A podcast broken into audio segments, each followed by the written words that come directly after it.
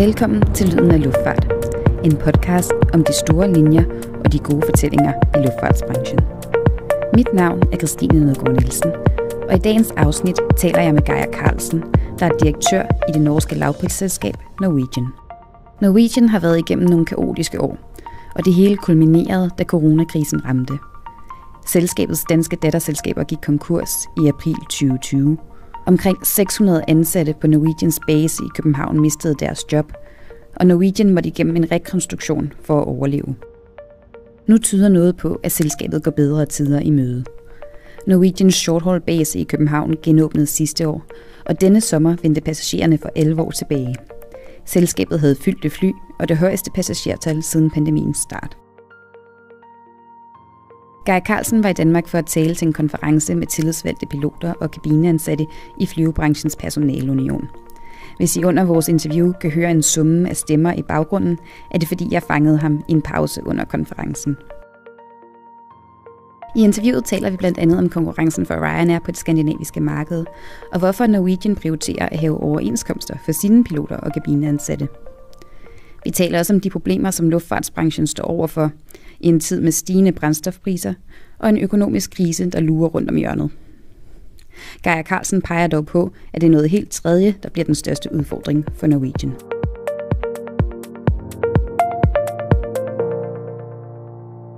Geir Carlsen, I har stigende passagertal, og I bestiller flere fly, og der er næsten fuldt booket med passagerer. Det går meget godt for Norwegian lige nu, gør det ikke? Det er godt å komme ut av en covid-situasjon som vi alle har vært inne i. Og, og som du sier, så, så, går det egentlig ganske bra i Norwegian i dag. Og vi har hatt en vi har hatt en veldig veldig bra sommer eh, bak oss. Eh, og det går fortsatt egentlig bra nå i, i høst. Og så får vi se hvordan vinteren går. Eh, men vi er, godt, vi er godt forberedt. Og I begynnelsen av året der hadde de fleste nok troet at det ville være korona som vi på nåværende tidspunkt skulle snakke om. Og i stedet så er vi i en situasjon hvor der er stigende inflasjon og stigende brennstoffpriser. og geopolitiske kriser, og måske også en økonomisk krise, der kommer veltende på et tidspunkt. Hvordan er det å drive luftfartsselskap i sånn en situasjon? Det å drive et, et flyselskap er ikke enkelt uansett. Uh, og, og, som du helt riktig sier, så er det jo alltid, det er alltid et land som dukker opp som på en måte vil gi oss uh, utfordringer. Og en, en, høy oljepris som du, som du, nevner her, er jo helt klart noe som treffer oss alle. vi ser jo altså, dessverre for passasjerene at, det har blitt, at det har begynt å sige litt inn i billettprisene, og at billettprisene har gått opp. Det har vi jo sett. Uh, og Så får vi se da om uh, vi ser en vedvarende høy oljepris. Det ser jo dessverre ut som at det vil, det vil vare en stund. Så har jo situasjonen, som du helt uh, også sier, i, i Ukraina, som er helt, helt supertragisk. Um, som flyselskap så er ikke vi så veldig påvirket av det, egentlig. Men, men, men situasjonen er jo helt forferdelig. Og så er det jo mange i dag som snakker om en mulig resesjon, nedgangstider. Vi sliter med med stigende rente. Vi har uh, høyere strømpriser, uh, i hvert fall i deler av uh, Skandinavia. Og, og, det er jo på en måte noe som vil, som vil ha noe å si for luftfarten også. Men, men fra Norwegians synspunkt så har vi egentlig ikke sett så veldig mye effekter av det ennå.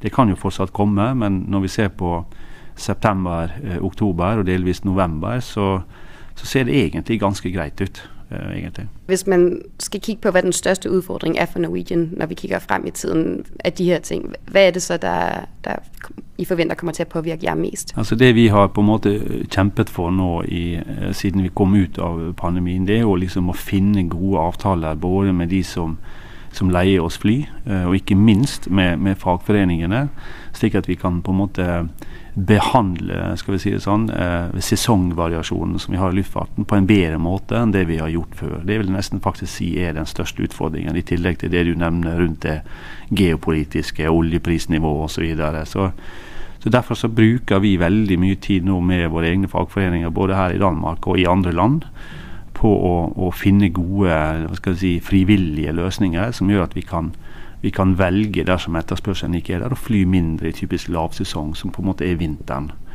Um, det er en av de store sakene vi jobber veldig mye med i, i Norwegian i dag. Og Nå nevner du fagforeningene og samarbeidet med dem. Det er jo ikke nødvendigvis givet at lavprisselskap har overenskomster. Vil du ikke fortelle litt om hvorfor Norwegian har prioritert å ha overenskomster og ha et godt samarbeid med fagforeningene? Ja, altså du kan si at Generelt, da, hvis du ikke bare ser på Danmark, så kan du si at vi har jo, vi har jo hatt et, eh, vil jeg si, et, et, et godt forhold til våre fagforeninger, egentlig de fleste land.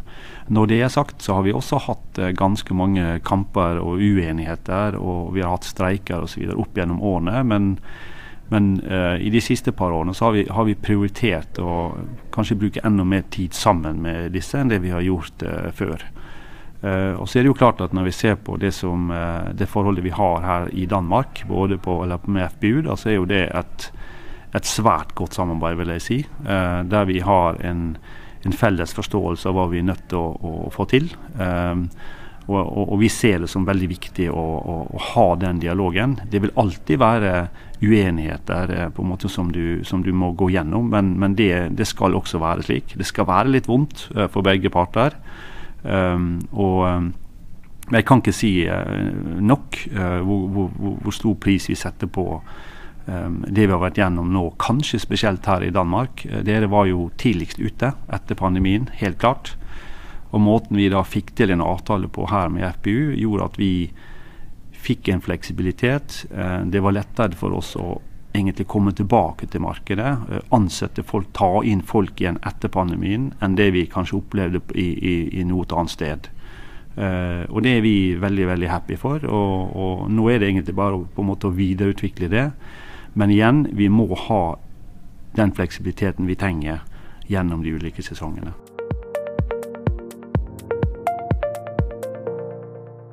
Hvis vi kigger litt på det danske markedet, så har vi jo et annet lavprisselskab, eh, Ryanair, som ikke har overenskomster, og de har en base i Billund, og det har de hatt i snart et år.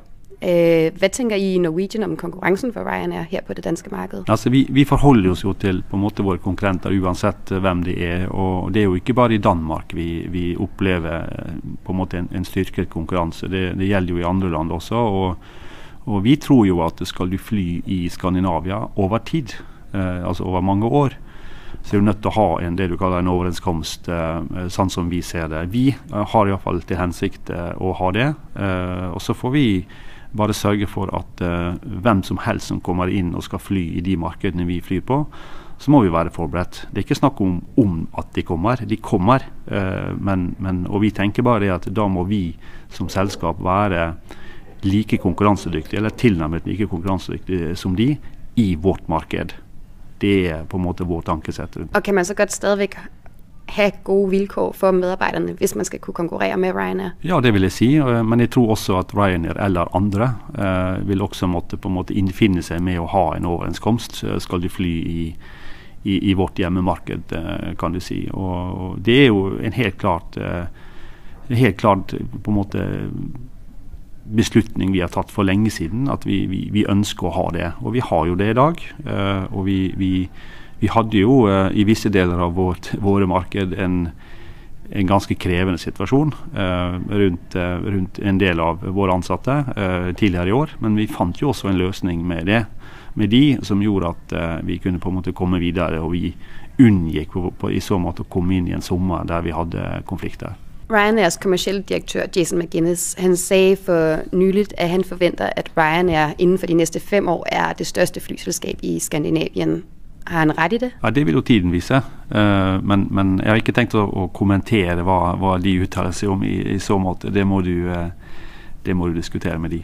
Den anden helt store konkurrent på markedet er SAS. Um, og eksperter de peger på at SAS de skal til å gå mer efter de fritidsreisende. Um, og det er jo også kan man sige, en del av Norwegians kerneprodukt. Så hvordan ser I på konkurransen fra SAS nå? Altså, vi har jo hatt eh, SAS som vår hovedkonkurrent i veldig veldig mange år, egentlig siden vi startet opp i 2002. Uh, eh, og vi kan leve veldig godt med det. Uh, jeg har uh, svært stor respekt for den situasjonen SAS sitter i nå, og det, de utfordringene de har. Og, men samtidig så både håper vi og tror at SAS kommer til å komme ut av den prosessen de nå er inne i, som et styrket selskap. Um, finansielt, helt klart. Uh, og, og, Så får en jo se da om det kommer ut som et like stort selskap, eller om det kommer ut som et litt mindre selskap. Men som sagt, vi håper og tror at, uh, at de kommer, kommer, seg gjennom den, den, den prosessen her. Og, og vi, vi, trives godt med å ha SAS som konkurrent. Jeg tror det er riktig det du sier, at de, de beveger seg litt ned mot, uh, inn mot nei, på leisure-markedet. Det, det, har vi vel egentlig sett at de har gjort en periode. men igjen, vi er, vi er godt forberedt. Og Hvordan i forhold til de forretningsreisende, som jo pleide å være SAS' kjerneprodukt. og Under koronakrisen der var det jo mye snakk om at de forretningsreisende ikke ville vende tilbake. Hvad har I gjort jer erfaringer i Norwegian nu? Er de forretningsreisende, reiser de med jer, og er det noe som I fokuserer på å tiltrekke flere forretningsreisende? Ja, altså det vi, det vi ser er egentlig to ting uh, når vi har kommet ut av pandemien. Det ene er at uh, de forretningsreisende er, er, på vei tilbake. Altså Vi har flere forretningsreisende nå. Det skulle egentlig bare mangle, for at folk flyr mye mer enn det de gjorde for et år siden. Men det som er enda mer interessant for oss, det er at vi ser at andelen av våre totalreisende altså Andelen av forretningsreisende av totalt uh, er også stigende. Så Det betyr at vi, vi, tar, uh, vi tar, en markedsandel fra noen uh, i disse dager rundt forretningsreisende. Og vi, um, vi, ser jo nå på om det er andre ting vi kan gjøre for å være enda mer attraktiv nettopp for de forretningsreisende. Det er en, en svært å si, en, en, eh, en kundemasse som, som, som, som, vi trenger litt, som vi skulle gjerne hatt flere av. Um, og Så får vi se om vi kan gjøre oss uh, attraktive nok og, og, finne på en måte løsninger som disse setter enda mer pris på enn det vi har gjort uh, hittil. Og Kan du si noe om hva det er for noen løsninger, eller hva I går og arbeider med for å tiltrekke flere forretningsreisende? Altså Det, går jo på, det vil jo gå på litt, uh, sant, litt det her med fleksibilitet, rett til å booke om. Uh, det går på effektivitet på flyplass, det går på seteplassering, det går på de typiske på en måte, produktene som, som, som er viktige for denne, denne kundemassen her.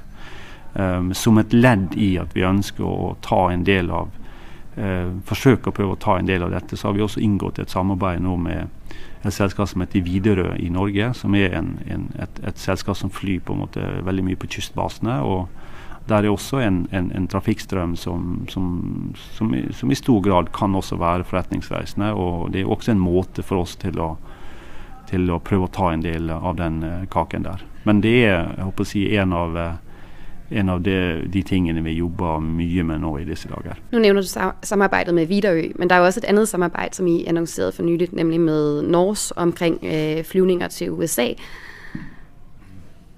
Kommer Norwegian på et tidspunkt til å ha sin egen longhold-produksjon igjen? Altså Vi har ikke longhold på vår agenda per i dag. Det tror jeg må bare slå fast helt uh, tydelig og klart. Um, ja, vi har et samarbeid med Norse. Det syns vi er helt, helt, naturlig. De er jo ikke konkurrenter av Norwegian. Um, nå flyr jo de eh, Nå har jo de satt i gang å fly, det er jo bra. Eh, men så har jo de tatt ned kapasiteten sin noe nå for den kommende vinteren. Rett og slett fordi at sannsynligvis etterspørselen er ikke på en måte ordentlig i gang igjen. Men nå kommer vi til å samarbeide med, med der, det, der, det, makes sense både for de og for oss. Og så får vi håpe at, det, at vi kan hjelpe hverandre på, på feeding-siden. Henover sommeren så har vi sett at det har vært en del mangel på arbeidskraft innenfor luftfartsbransjen. Jeg kunne godt tenke meg å høre om I har opplevd problemer eller svært ved å skulle finne nok ansatte når I har kikket etter piloter og kabineansatte? Nei, vi har egentlig ikke det. Uh, vi, har på en måte, altså, vi har jo de pilotbasene vi trenger på en måte i Norge. Vi er i ferd med å prøve å få til en avtale i Sverige. Vi har ikke en pilotbase der per i dag. Det har vi til hensikt å få. Eh, og her i Danmark så har vi heller ikke eh, sett noen store utfordringer. Nå, vi, nå, skal vi øke staben vår her i, i København fra ja, med rundt 150-160 personer neste, til neste sommer. Og vi hadde, tror vi hadde 1200 søkere på de jobbene. Det er jo både i kabin og i, i cockpit. Uh, men, men, men, jeg må si jeg var imponert at vi har så mange søkere her, når vi hører at andre kan slite med å få tak i folk. Eh, og det betyr bare at vi har gjort en god jobb, først og fremst av de som er her i dag. Til å på en måte skape en trygg og god arbeidsplass, og en arbeidsplass der folk ønsker å søke seg til. rett og slett. Så vi, vi ser egentlig ikke per i dag iallfall eh, noen store utfordringer. Selv om vi vet at i kanskje mest andre deler av verden, vil jeg nesten si, at, eh, at pilotsiden på en måte er en, er en utfordring.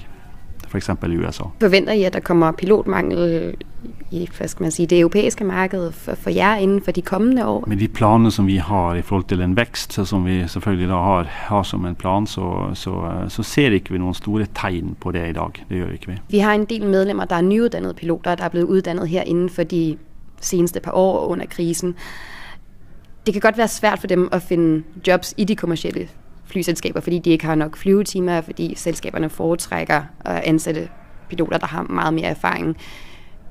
Er man i Norwegian åbne for at ansætte piloter, der er nyuddannede, eller måske ikke har så meget erfaring, som, som nogle af de lidt ældre piloter, de har? Altså, vi, vi, har, vi har ingen motforestilling om å ta inn generelt unge piloter. i det Overhodet ikke. Nå er det jo slik at, eh, og som du helt sikkert vet, så er det jo en del eh, regler som er satt eh, i forhold til hvem som hvem som står først i å få jobb i et flyselskap, avhengig av ansiennitet osv. Så, så, videre. så det er nok en Uh, og det kan, det kan, være også en kompleksitet mellom de skandinaviske slash nordiske landene. Så, så, uh, så, der er det på en måte en del regler som, som, som setter en del premisser. Så, men, men, generelt sett så har ikke vi noe jeg har, har, ikke noen motforestillinger om å ta inn unge piloter. i det hele tatt. Ikke det hele tatt. Ryanair har f.eks. et program hvor at de liksom tar dem inn, gir dem en type rating, og så arbeider de for Ryanair. Kunne man forestille seg at Norwegian gjorde noe lignende? Vi, ikke, vi, har ikke, altså, vi, har ikke, noen detaljplaner på det per i dag, for å være helt ærlig. Det har vi ikke. Uh, fordi at vi har de andre på en måte skal vi si, bestemmelsene, avtaleverkene, som, på en måte, som vi nå først har en, en fokus på når vi skal både øke eh, de antall ansatte. Og, og, som jeg sa, så, så har vi en liten, en liten, prosess nå der vi eh, ønsker å sette i gang en pilotbase på Arlanda.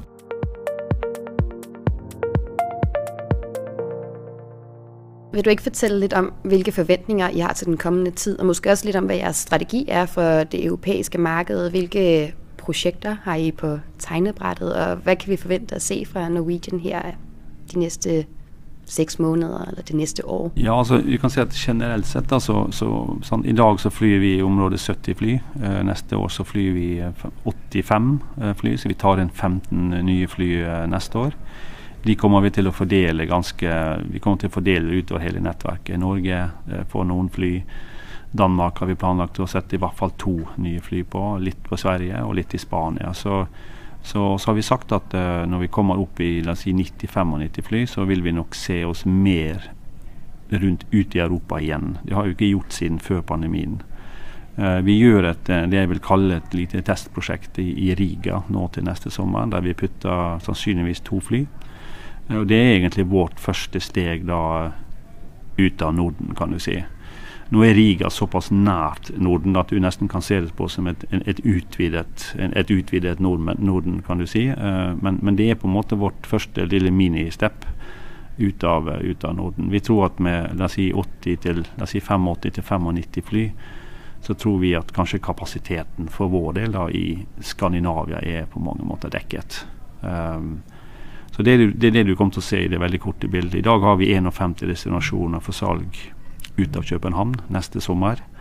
Eh, det er ikke umulig vi kommer til å legge til noen når vi går ut med de siste lanseringene nå i november. Og så øker vi da eh, si antall fly fra 11 til 13, eh, slik det ser ut nå, og ansetter da en, en 150-160 nye eh, kolleger i, i København. Eh, og så er vi jo tross alt, eh, som var en liten overraskelse for meg, det største innenriksselskapet her i, i, i, Danmark per i dag. Det, det visste jeg faktisk ikke. Og det er jo hyggelig. Kan du fortelle hvorfor er valget fallet på, på Riga? Nei, det er jo på en måte Vi har jo vi, altså vi, vi har hatt mange alternativer og, som vi har sett på. Uh, vi tror at det er en trafikkstrøm i det området der som er interessant. Uh, vi tror det er en trafikkstrøm også mellom, uh, mellom det landet og Norden. vi har et ganske stort kontor i Riga allerede. Uh, så alt i alt så har vi tenkt at nå gjør vi et forsøk. Da. Det er to fly, det er ikke en veldig stor operasjon. Eh, I hvert fall ikke til å begynne med, så vi se hvordan det utvikler seg. Noget af det, der fylder meget i debatten, næsten uanset hvilken branche man taler om, det er jo klimaet. Og man hører jo løbende flyselskaber, de annoncerer tiltag, hvor at de prøver at gøre sig grønnere. Har Norwegian gang i nogle tiltag i forhold til brændstof eller eldrevne fly, eller Hva, hvad, er det, hvad kigger I på i forhold til, til å gøre luftfart litt grønnere? Altså, vi, vi, har jo på en måte jobbet med dette ganske lenge. Vi har egne folk som bare jobber med, med, med bærekraft, som vi kaller det. og og, og, For å gjøre en lang historie kort, vi tror jo at uh, vi kan gjøre en del på avfallshåndtering. Vi kan gjøre en del på selvfølgelig fly. Altså Vi kan bestille nye fly som brenner mindre, og det har vi jo gjort. Så Vi har jo bestilt 50, 50 nye Maxer, uh, 727 Max, som leveres fra 2025. De flyene vi tar inn fra nå av, vil alle være Max også. Og så har vi 30 opsjoner på toppen av de 50 som vi da kan ta levering av senere. Jeg tror at i realiteten eh, Og så har vi jo satt oss et mål om at vi skal redusere da utslippene våre med 45% innen 2030. Eh, eh, realistisk sett så er det kun mulig, sånn som vi ser det, dersom du kan få i gang produksjon av SAF, eller Sustainable Aviation Fuel. Og Det er på mange måter der vi setter de største kreftene til. Og Da må vi finne en løsning mellom flyselskapene, staten eller statene og passasjerene eh, i forhold til hvem som skal dekke den regningen. Og Derfor så har vi også på en måte tatt til liksom, orde for at vi må, vi må skape et, eh, et, energifond eller noe sånt som, som gjør at de avgiftene som, som betales fra flyselskapene, da må kanaliseres tilbake for å insentivere produksjon av denne type drivstoff. Og Vi kan også være villige til å investere i, i den type kapasitet, hvis vi finner det på en måte formålstjenlig, for å si det sånn. Det er jo et, likevel en, en, utfordring for et flyselskap i dag å sette veldig mye kapital i sving i produksjonen av SAF når den første literen av, uh, av, dette produktet vil komme ut kanskje i 2026 eller 2027. Det er veldig langt frem, selv om de setter i gang i, i dag. Så, men vi tror at skal vi nå de målene vi har satt oss der, 45% så kan det kun nås gjennom produksjon av SAF og bruk av SAS. SAF. Og i dag i dag kan jo de motorene vi flyr rundt med brenne opptil 50% av den type drivstoff. Og, og, men i dag så finnes det ikke i praksis.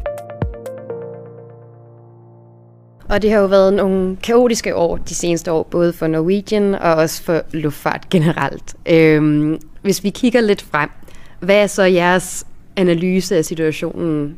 Hvad kommer der til å ske? Ikke, ikke bare for Norwegian, men, men, men for luftfarten. Vi har sett en sommer, hvor der har vært kaos i lufthavnene. Nu kommer der inflation og måske en økonomisk krise.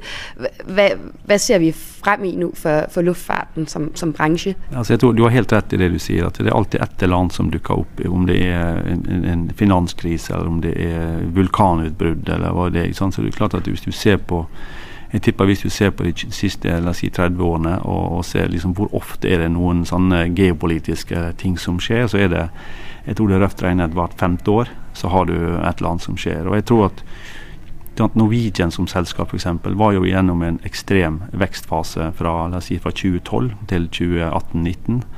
Uh, og, og, og, hadde en del uflaks uh, med ting som ikke fungerte, fly som ikke fungerte, motorer som ikke fungerte osv. Men, men, men når, hvis du setter det til side, så tror jeg at det dette har vist oss, er at uh, det å drive flyselskap i dag med altfor mye gjeld og for lite cash eller kontanter, den tiden tror jeg er over.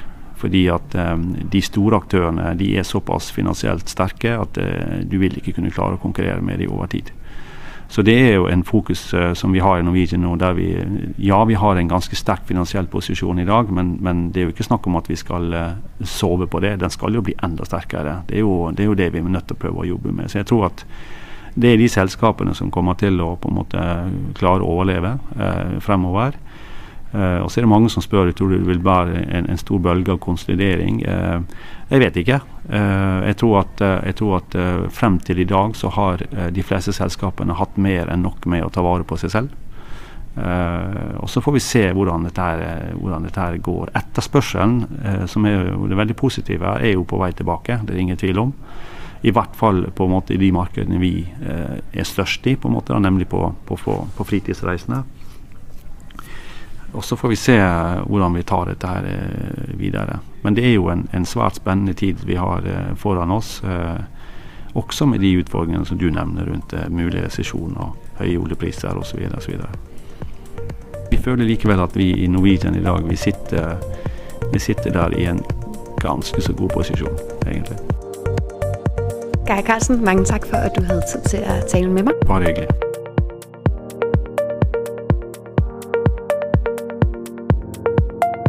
Dagens gæst var Geir Carlsen, direktør i Norwegian.